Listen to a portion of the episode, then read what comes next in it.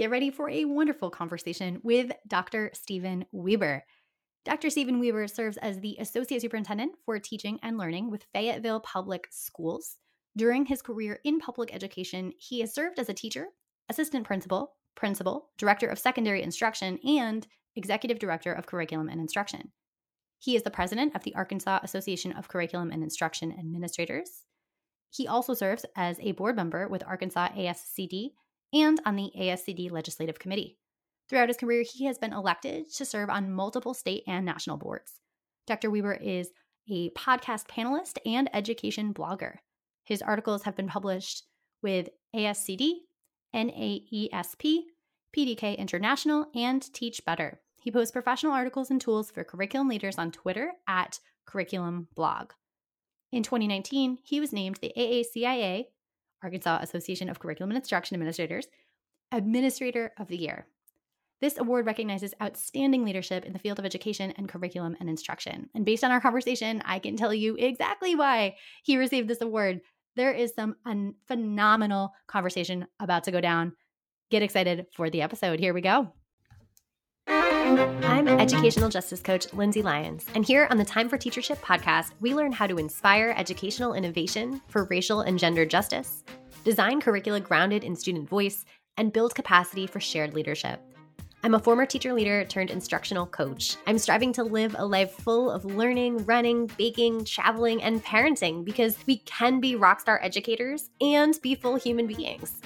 If you're a principal, assistant superintendent, curriculum director, instructional coach, or teacher who enjoys nerding out about co creating curriculum with students, I made this show for you. Here we go. Dr. Stephen Weber, welcome to the Time for Teachership podcast. Thank you. I'm so excited you're here. And I'd love to know, you know, is there anything that listeners should know about you? Um, I, I, I just read your your bio at the start of the episode, but is there anything they should know or keep in mind as we jump into the conversation today? In my current role, I'm an instructional leader, but I think we're all instructional leaders. Teachers are instructional leaders, assistant principals, English language arts director, assistant superintendents. So I think we're all instructional leaders at different levels, and the students and families who we serve are counting on us to be leaders.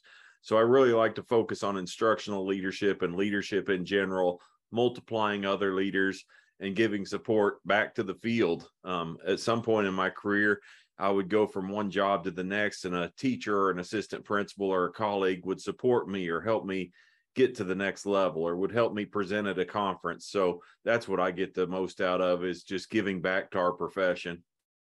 I love that. And I love the emphasis on eh, really making more leaders, right? Like if we can exponentially increase the number of leaders, that's that's that's amazing. And I can't remember, there's actually a quote on my website about that too. Mary Parker Follett, maybe. Um, but yeah, it's like really, really powerful when we can do that. And I'm all about student voice and student leadership. So, you know, can we even have the students be some of those leaders? Amazing. Certainly. Awesome. So thinking about like what we can do and that that big thinking, um, what do you say is your big dream for curriculum and instruction? And I'm often informed when I ask this big dream question by Dr. Bettina Love's quote about freedom dreaming, where she describes dreams as grounded in the critique of injustice. Uh, I'm certainly informed by understanding by design. It's now over 25 years old of Wiggins and McTighe, but I'm informed by that and the the concept of transfer so what I want to see students do is transfer their knowledge in the same class in the next year and in adult life. I want to see them be able to transfer those skills and those concepts. And I don't want to see um, compliance. I don't want to see students just going through the motions to earn a grade, but I want to see students, and we can call that personalized learning or we can call that whatever we like.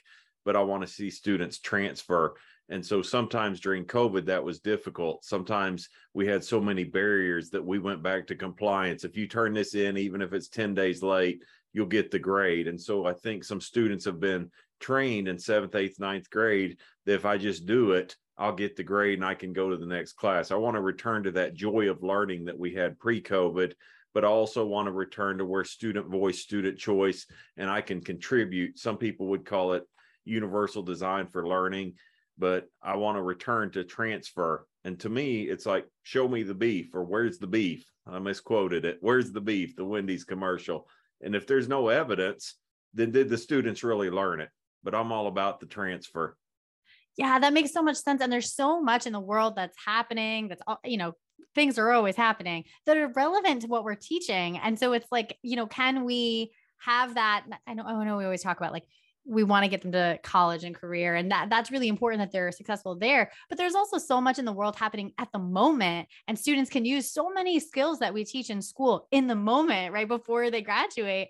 So i think that's a wonderful idea of like how does this transfer into life right into spaces in other classes or outside of classes? Yeah when you say in the moment i think of the term relevance and uh, to a lot of our students today's education is not relevant. It's the way we learned it but it's no longer relevant. So can we use social media or can we use TikTok videos or can we use YouTube? Can we use the skills that they use in their own personal time on their phones or in their own time on a Friday night when they're hanging out with their friends? What can we use? And then they can show transfer in their own way rather than on a worksheet or rather than some of our Google Classroom has turned into just Google worksheets so I know that during COVID, a lot of things shut down and we were just trying to make it through day to day some weeks. But how can we help students use their skills and make it relevant? And I really think that's a key. It's not innovative. We've always tried to be relevant, but what's relevant today wasn't relevant when I was a teacher, when I started my career in education.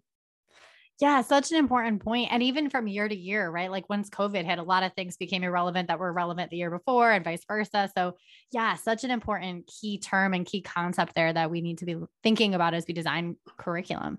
You mentioned year to year. It's such a great conversation already. But you mentioned year to year, and I think student to student, class to class. So just because it's relevant to third period doesn't mean that fourth period will think it's relevant. We have different students, different backgrounds, different cultures, different interests and hobbies, and we have to make it relevant. And that's where we need to provide a little bit more choice in our assignments. Not not saying the kids don't all have to do the exact same skill, or you know, if courage is the theme in ELA class, we can give them choice in the novel that they read rather than making every student read the exact same novel. Wow, what a good point. Yeah, like I and I think this is why I land on you know, my advice is always for teachers to create their own curriculum for their students in that year, in that moment, and just, you know, obviously finding a sustainable way to do that. But you're right that fourth period and third period are going to be, you know, different, different kids and like different interests and different all sorts of things. And so I think when we bring those different backgrounds and experience and interests into the class as, as, as teachers but also seeing that in our students like how do we respond to that and how do we you know that's that's the big key. And and i think this brings me to my next question of that's a big lift for teachers right to design their own curriculum. And i know you've you've experienced leading this right in your own district is is designing curriculum that's very teacher led and i'm wondering like is there a, a mindset uh, struggle or was there a shift in, in, people's minds that needed to be made to be able to take that on? Because that that is a big lift to design curriculum from the ground up um, versus you know pull something off the shelf or or whatever and use something that's already been created. We do two activities in our school district and i didn't create the activities. The first activity is from stephen covey a very old dated youtube video that we use with the big rocks and the little pebbles. And we identify the big rocks in the math curriculum. What are the big rocks? The key skills and the key concepts that must be learned in third grade must be learned in algebra 2 and we use flip chart posters and we go around the room in order from K through 12 and we identify the big rocks and then we do a gallery walk. I notice I wonder to see what other teachers at other grade levels think could be missing or oh, why do we teach that in 4th grade but we don't teach it again until 6th grade? And so the big rocks activity can be done in any district, very simple activity. We watch the video and after the video we identify our big rocks. Quite often your state standards have big rocks and if you unpack those or if you just ask a veteran teacher that's been teaching for three or more years they, they will quickly tell you what the big rocks are because they've taught the class so many times. A second activity that we do is a SWOT analysis strengths weaknesses opportunities and threats. And i know some people roll their eyes because some districts overuse that that tool but that tool has been very effective for us in, in curriculum design. So our teachers come from all of our schools. We have 16 schools and we have representatives from every school for every time we do a different program or, or curriculum area. So if we were doing science, we'd have our teachers in the room, and we have done science two years ago.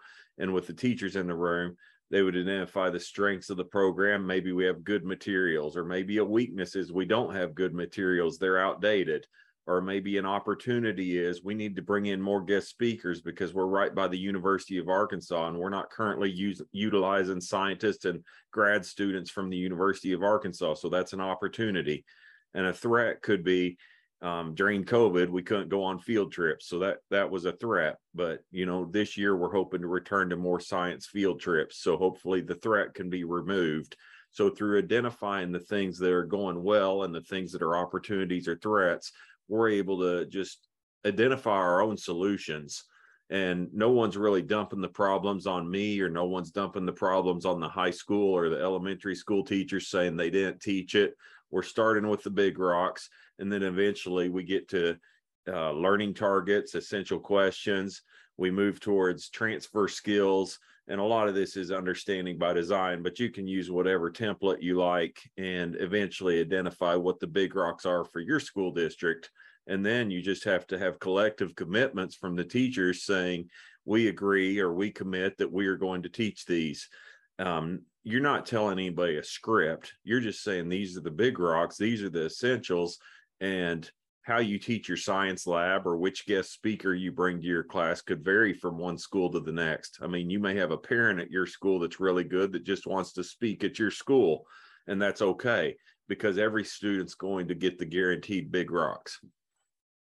I love that. Yes. I always, I think I always call them priority standards, but I think pri- Big Rocks priority standards possibly yeah, similar. priority standards a little more professional. Big Rocks is what Covey called it. I love it. it. And so I love also that personalized touch as well that I I imagine teachers can buy into this or I don't know if I like the concept of buy-in but like you know they're on board with this they're excited they're committed to this because like oh I can still bring in that that parent I can still do it this way I can I can still have my own personalized version of this for each period of different students as we discussed but you're still making sure that everyone gets the essentials like the essential core and what they need I'm wondering is is that is that key, key to to having that commitment? Or I know you you mentioned the collective commitment being very important. Is was there any are there any tips for anyone who's kind of doing this right now in terms of getting everyone to that point of collective commitment? And, and was there any struggle in that as you as you kind of led this I think there are three different ways you can create a district curriculum. I think you can purchase it, and there's several quality books or online materials that you can purchase. I think you can have a director of math sit in an office all day and write it, but I don't think one person is as good as 40 or 50 teachers. We used over 50 teachers on our math task force.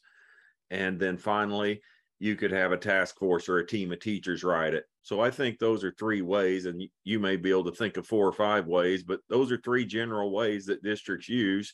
And you ask me about feedback or buy in. I think you get more buy in from that third category where teachers have voice and choice, just like we want students to have voice and choice. And teachers identify the barriers and they identify common student misconceptions.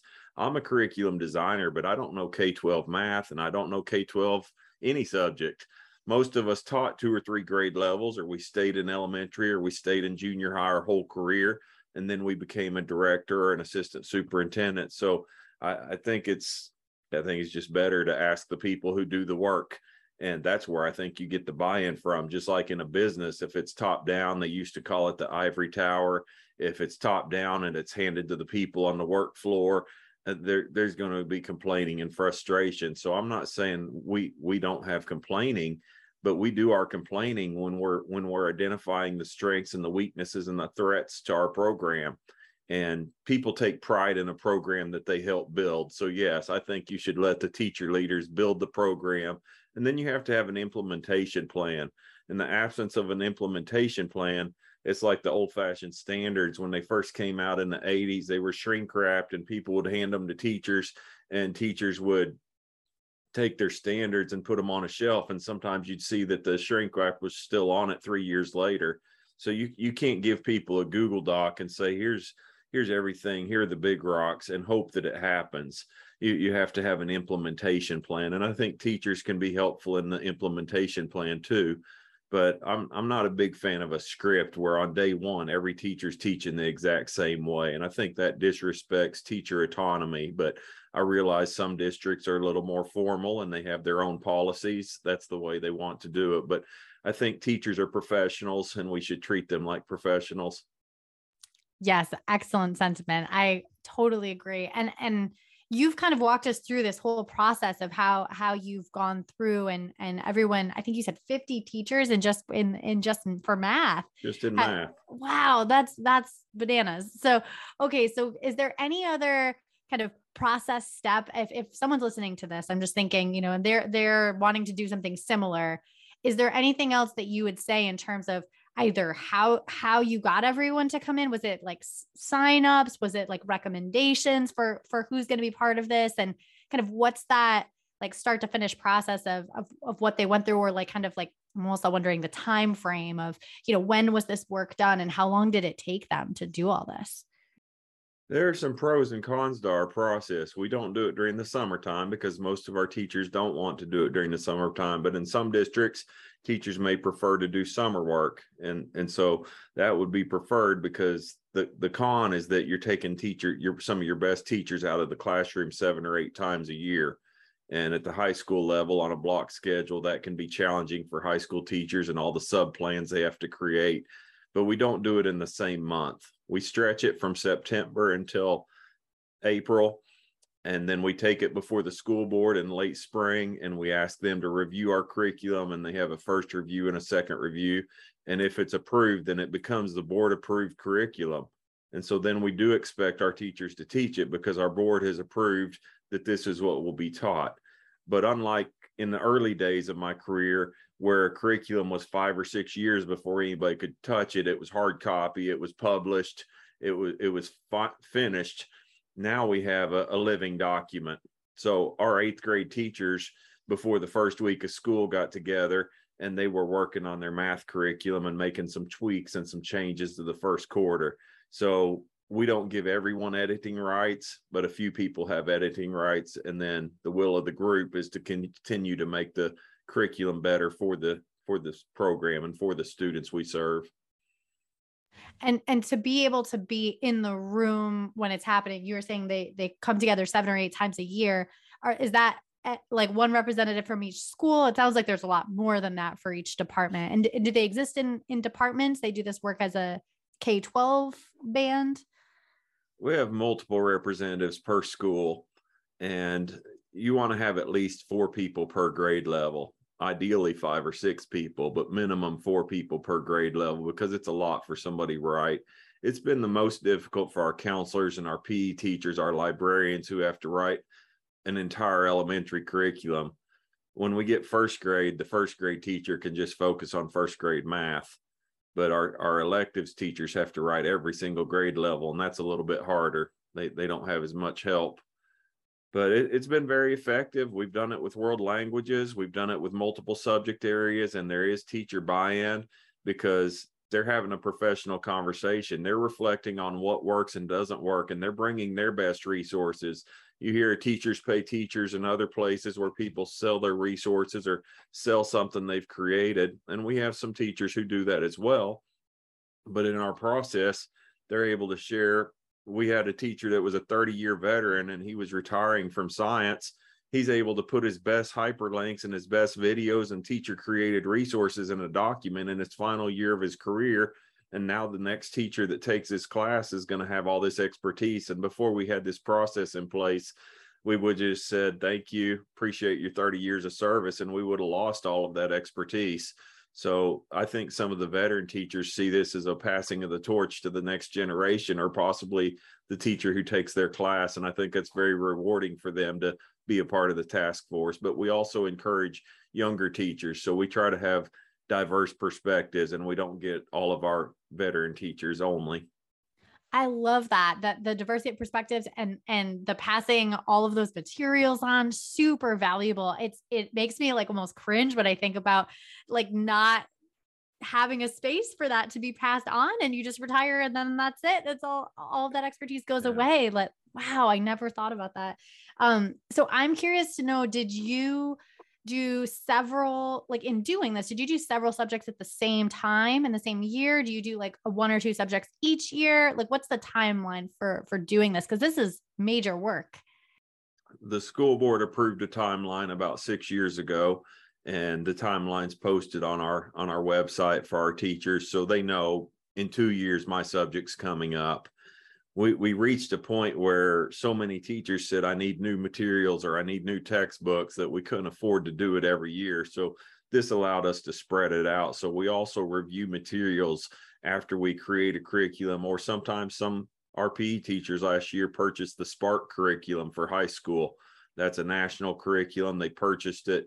And so sometimes we purchase a curriculum rather rather than riding it. But but even with the purchase curriculum, they still identified their big rocks. Yes, that's so smart to do. So there's still that alignment that happens. I, I have heard you say before that paying teachers is really critical to this this work as well, right? And so I, I'm wondering if you have any advice for leaders who are thinking, yeah, I would love to to pay teachers to do this work, but I I also am not sure you know where to where to find it in the budget or even you were saying during the school year you know you're taking them out of classes seven eight times a week imagine imagine you're hiring subs for for that time and, and any tips for the logistics of how, how to do this I think it can be cost prohibitive for school districts. And that's why I think a lot of school districts don't take the time to do it because even a substitute could be 100 to $200 a day, depending on which state you're in.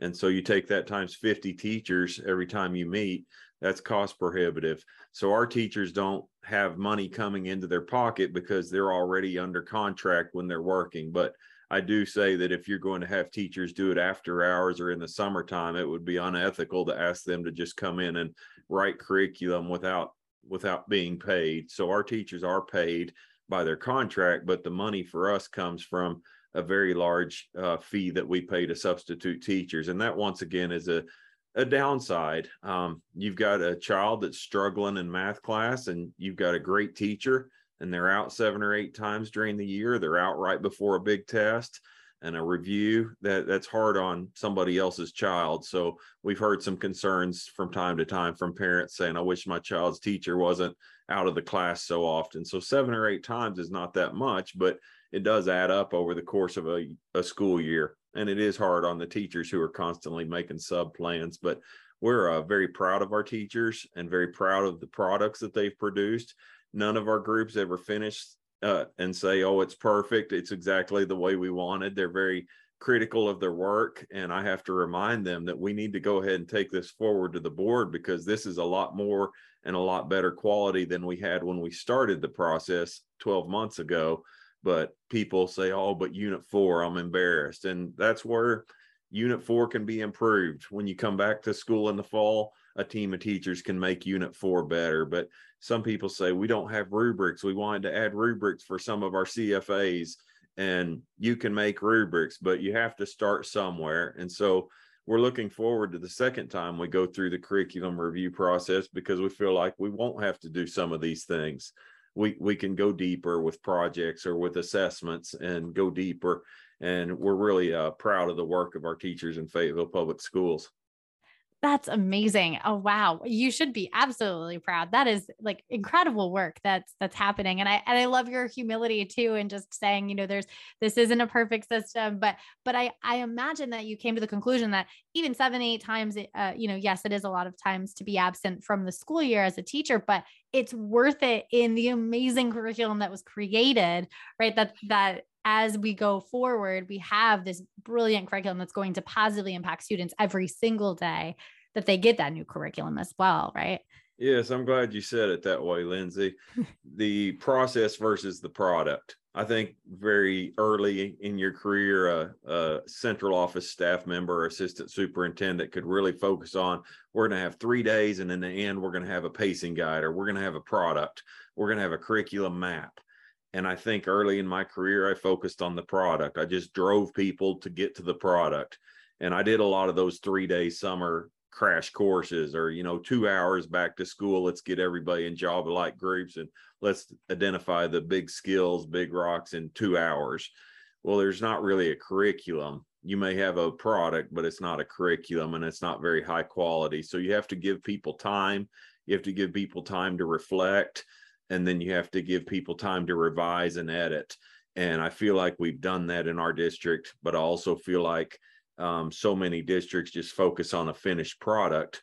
And really the value is when they go out to lunch um, they get to go out to lunch for an hour which they never get to do as teachers and they get to go to a restaurant and be an adult. And the first time they go out all the high school teachers go out in the same car and a couple of cars together and then next time i see them the next month it's a high school teacher and a junior high teacher and an elementary teacher.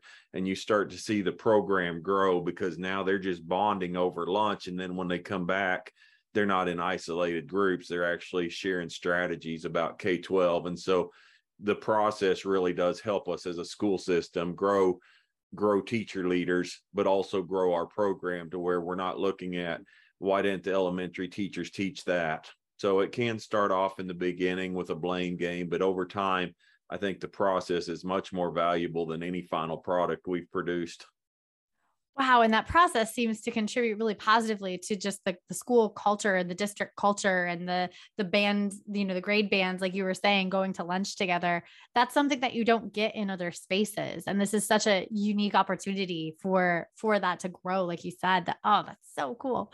Uh, so one of the other things I want to ask you before we're out of time here is is your district's curriculum includes discussions of current events and and making things relevant, as you said, to students and you know what's going on right now. And so I'd love if you could just speak to any challenges you, either you as a leader or your teachers have faced in talking about issues of justice or injustice and, and maybe how you've helped teachers navigate those challenges. Thank you for asking that. I think every school district needs to approach current events through what's best for their local policy and their community. But I also think that some school districts have been running the other way and dodging current events. And I don't think that's a good way to educate our youth because they're going to end up making critical choices and decisions. They'll become voters and they need to know how to make decisions based on current events. Some of the current events have maybe not been age appropriate over the last five years. I remember when I was a child, the teachers rolled in the TV cart and they said, We just got back from PE and they said, We want to show you something. This is history and the space shuttle was about to go up and Christa McAuliffe and the astronauts the space shuttle exploded. And i'm thinking this is traumatic. Why in the world would they show this to us? But they didn't know that that was going to happen when they showed it to us. We kind of watched it live. And so that was my childhood. But now kids see things on their phones in passing periods and they think see things related to politics or videos pop up and they may walk into class and say i want to talk about this. This just happened. This was a protest or this was a major world event and this just happened. What do you think about it mr jones? And mr jones there is not prepared to talk about it. He he wasn't prepared but it things happen in real time now on people's phones and kids have inquiring minds and they're carrying the phones around. So rather than waiting for the news to come to them, it comes straight to their phones through alerts and just through uh, videos. So I think that what we have to do is approach this from an age appropriate stance. We have to ask ourselves what's age appropriate. There's certainly things that are good for AP US history class are not good for fourth grade US history class. I think besides age appropriate, we have to take a neutral stance sometimes teachers across the United States get in trouble with families and school boards because they have let their bias or they have let their religious view or their political views come into the classroom. And in a public school, our job is not to teach students um, exactly what to think about an issue. Our job is to teach kids how to think so they can think on their own and come up with their own student voice and student choice.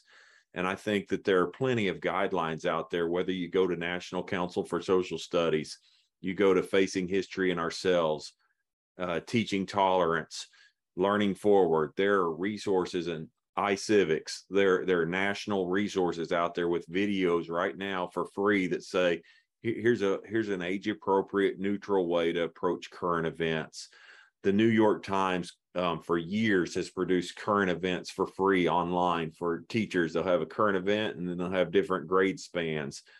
I think we have to understand our community, understand what's going on in our community. So for example, if I'm if I'm near a military base, things are going to be a little bit more sensitive if parents have just been sent off to to war and and I may be able to have a conversation that's different in five states away than I can near a military base. So I have to know my students, know their families, know what they do for a living, know how this experience could possibly impact students.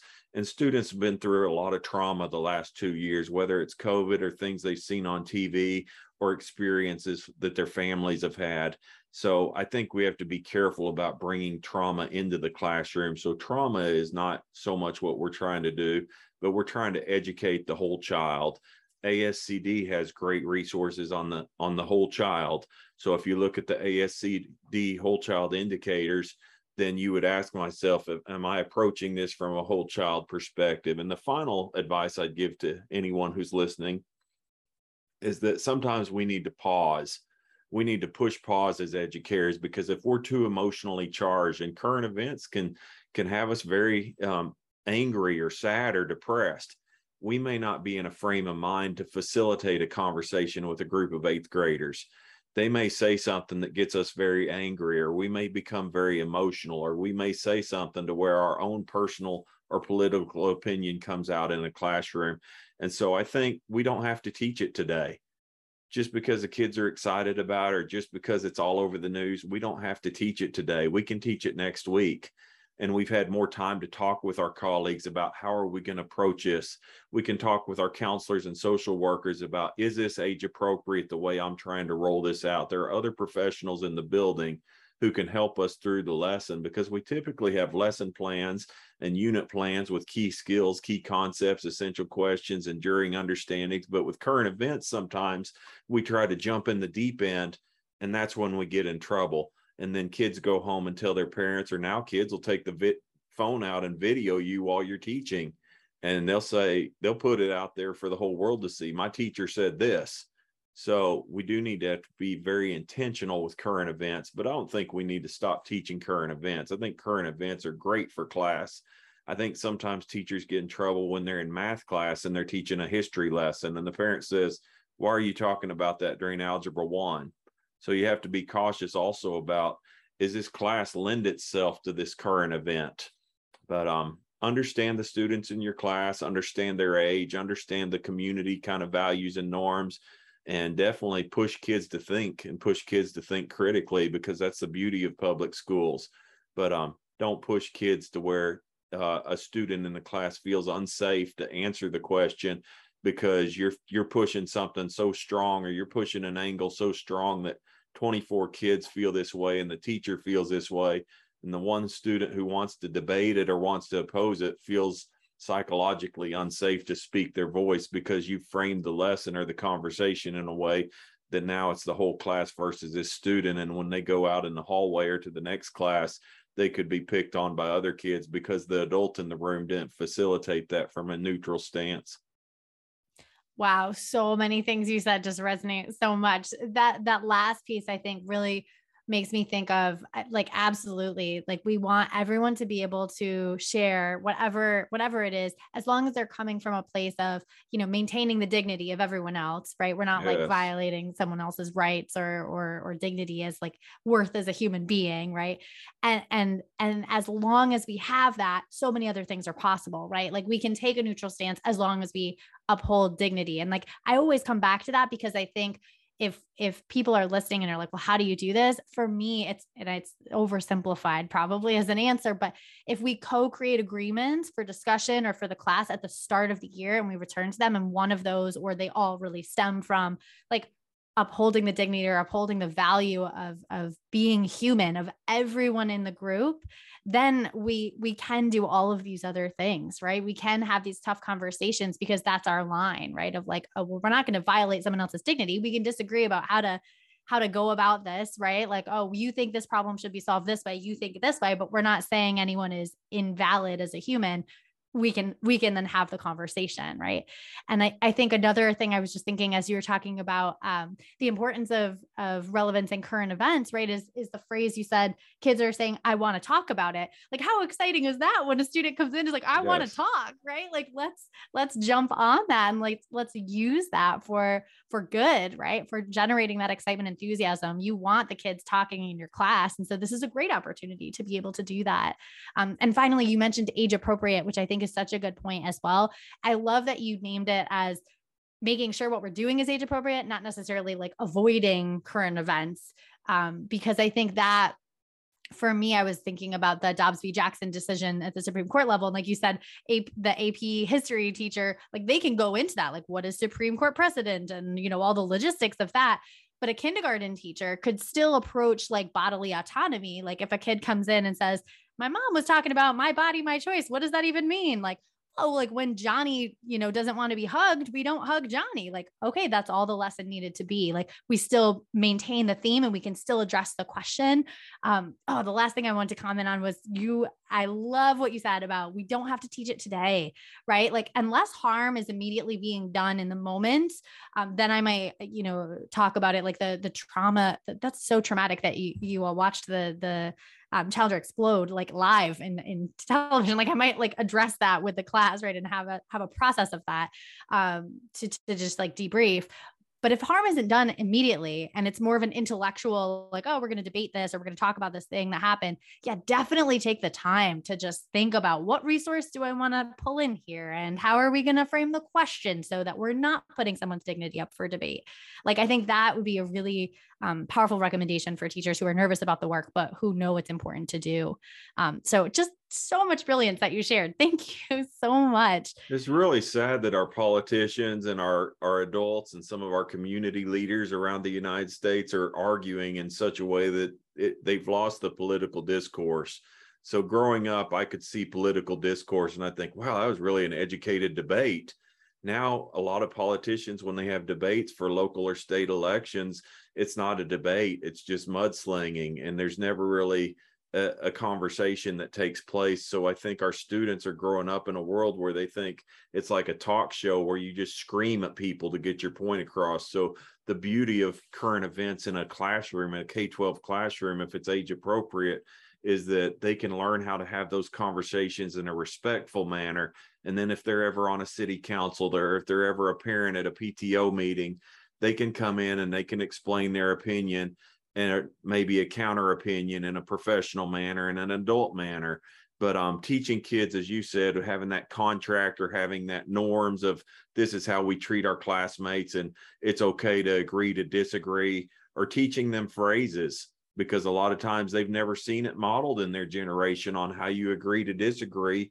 And you don't just scream at the person or or hang up the phone or turn off the video on zoom how, how do you end a conversation respectfully and, and walk away from the table where you can come back the next time and share your point and, and still be respected because you didn't disrespect the other person. So I think there's so much that can come out of teaching current events. And I think it's a great thing for our teachers to do, but I think it is becoming more and more complicated because school shootings, I mean, kids want to talk about something like that, but once again, that's a very delicate subject dealing with death of of children that are the same age as the children in my class. And so it's very delicate subjects that we're dealing with. And um, unfortunately, our world seems to have current event weekly.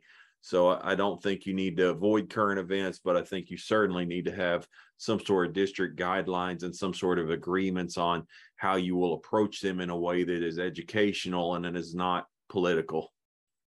Yeah, that's I such a good example of, of school shootings and students wanting to talk about those. I was just in a workshop the other day where someone was saying um, that that's as an elementary school teacher, that's students are coming in asking those questions. Am I safe here? Right? What is this going to happen here? What a terrifying question to have to address and and we we kind of thought about it for a little bit and i think having a framing of something if that is i'm imagining a lot of listeners are having that experience where students are asking questions like this and so we we came to you know what if we framed the discussion around like what does safety look like at school or what would it mean to be safe and and thriving and like if we start in that orientation where it's less traumatic to think of what's the terrible thing that could happen instead how do we build up this community of of safety and um, connection and belonging and all the things that are going to you know um, ideally prevent something like this from happening? Like then we're we're kind of addressing the question but in a in a way that's not as traumatic as talking about uh, about death uh, again uh, thinking about the age appropriate response and conversation. Um yeah wow. Oh my gosh. So so many things. I, I realize we've been chatting for so long. I'll move to kind of some of my final questions here but so much brilliance you shared today. I'm wondering if there's one thing that as a leader is like, okay, I want to do like these hundred things that that Steven talked about. Is there something you would say it would be like a good first step or like a momentum builder that people could get started with? Related to any topic or related to current events? Um, any anything we've talked about really. Hi, everyone. Dr. Weber and I are talking a lot about curriculum development and the various stages of that. So, a quick reminder that you have a free resource available to you, which is a Which Stage of Curriculum Development Am I in quiz. Grab it at lindsaybethlyons.com slash blog slash 95. Now, let's get back to our conversation with Dr. Weber. Entire year. Your grade level team or your high school department sit down and look at the first quarter what are the big rocks in the first quarter that you will guarantee every learner gets exposed to? They may not understand it, but you're going to teach it well and you're going to teach it deeply. What are the key questions or essential questions? What are the enduring understandings? And what does it look like in our class or our grade level during the first quarter for this subject? Say it's say it's English language arts what are we really going to be intentional about? Because a lot of things were disrupted during COVID, including instruction, traditional units, hands on learning, uh, maybe students being close in proximity to each other in some states. So, if things were disrupted, the way to get more clarity and more focus on what our priorities are is to have a quarter at a glance. And I'm not saying any district leadership needs to come in and do that. Um, you know, teachers can do that at your level or at your school building level. And once you have that clarity of your quarter at a glance, maybe it, it identify some finish lines. So rather than saying we're going to start school in September and we're going to finish in the spring, a finish line is in three weeks. Mid September, we're going to have a celebration. So every three weeks, three weeks, six weeks, nine weeks, have a celebration. And I think more teachers need to have shorter finish lines because we get excited when we get close to winter break. We get excited when we get close to spring break. So create more finish lines in your curriculum. So if you have quarter at a glance, you're going to have three finish lines or three times to stop and check your pulse. And then you're going to celebrate with a sonic drink or whatever it is that makes your group happy. And your team's going to say, We did it. We made it to the finish line. So create more finish lines within each quarter, but start by having a quarter at a glance. Wow, that is brilliant. I've never thought about that. That is so good. Okay. Uh, so, final or oh, next to final question What is something you have been learning about lately? Or if I know you do a lot of like blogging and things like that, something that you've been helping others to, to learn about, either or? The biggest thing I've learned during COVID is the importance of teacher leadership at every level. I mean, there were teachers who were good at technology, helping people who didn't know how to teach via technology there were teachers who were great at teaching math that were helping other teachers who were first year math teachers there were teachers who were given the principals ideas on how they could do things when we came back from um, teaching online and we're saying hey the kids just aren't they're not getting it. Think they're not getting back in a routine. Let's try this. We couldn't have assemblies so let's do a let's do a zoom assembly a school-wide assembly virtually and give out awards that way. So teacher leaders really if you don't have teacher leaders you got to start right now finding the leader in your school and give them a leadership platform. And I think when you believe in somebody and you say, I think you're a leader, I think I'm going to get get you in charge of this committee, or I think that you could help lead this professional development because you're so talented at, at this, whatever it is, coding or STEAM. And next thing you know, they're leading a faculty meeting or they're leading a district wide meeting or representing your team on a district math curriculum task force and that person starts to see in themselves and i'm not saying they're all going to become assistant principals because not everybody wants to be an assistant principal. But quite often we build a leadership pipeline of future administrators and we forget to build into the teacher leaders because the teacher leaders are really the foundation of really k-12 public schools. So build more leaders and find the current teacher leaders in your building and ask them who are two, two or three other people that you could invest in this year so they could become the next teacher leader in our school. Oh, I love that. That's so good. Um, so lastly, after all of the great stuff you've shared, I'm sure people are going to want to continue following you, reading your blogs, all of that. So where do people connect with you online? I write articles for Teach Better, and that's where my articles are posted on Teach Better blog. And I post articles and resources and tools for educators at on Twitter at curriculum blog. Amazing. Thank you. Dr. Steven Weber, you have been an amazing guest. Thank you so much for being on the podcast. Thank you. If you're leaving this episode wanting more, you're going to love my live coaching intensive curriculum bootcamp. I help one department or grade team create feminist, anti racist curricula that challenges, affirms, and inspires all students. We weave current events into course content and amplify student voices, which skyrockets engagement and academic achievement. It energizes educators feeling burnt out, and it's just two days. Plus, you can reuse the same process anytime you create a new unit, which saves time and money. If you can't wait to bring this to your staff, I'm inviting you to sign up for a 20 minute call with me. Grab a spot on my calendar at www.lindsaybethlyons.com slash contact. Until next time, leaders, continue to think big, act brave, and be your best self. This podcast is a proud member of the Teach Better Podcast Network. Better today, better tomorrow, and the podcast to get you there. Explore more podcasts at teachbetter.com slash podcasts, and we'll see you at the next episode.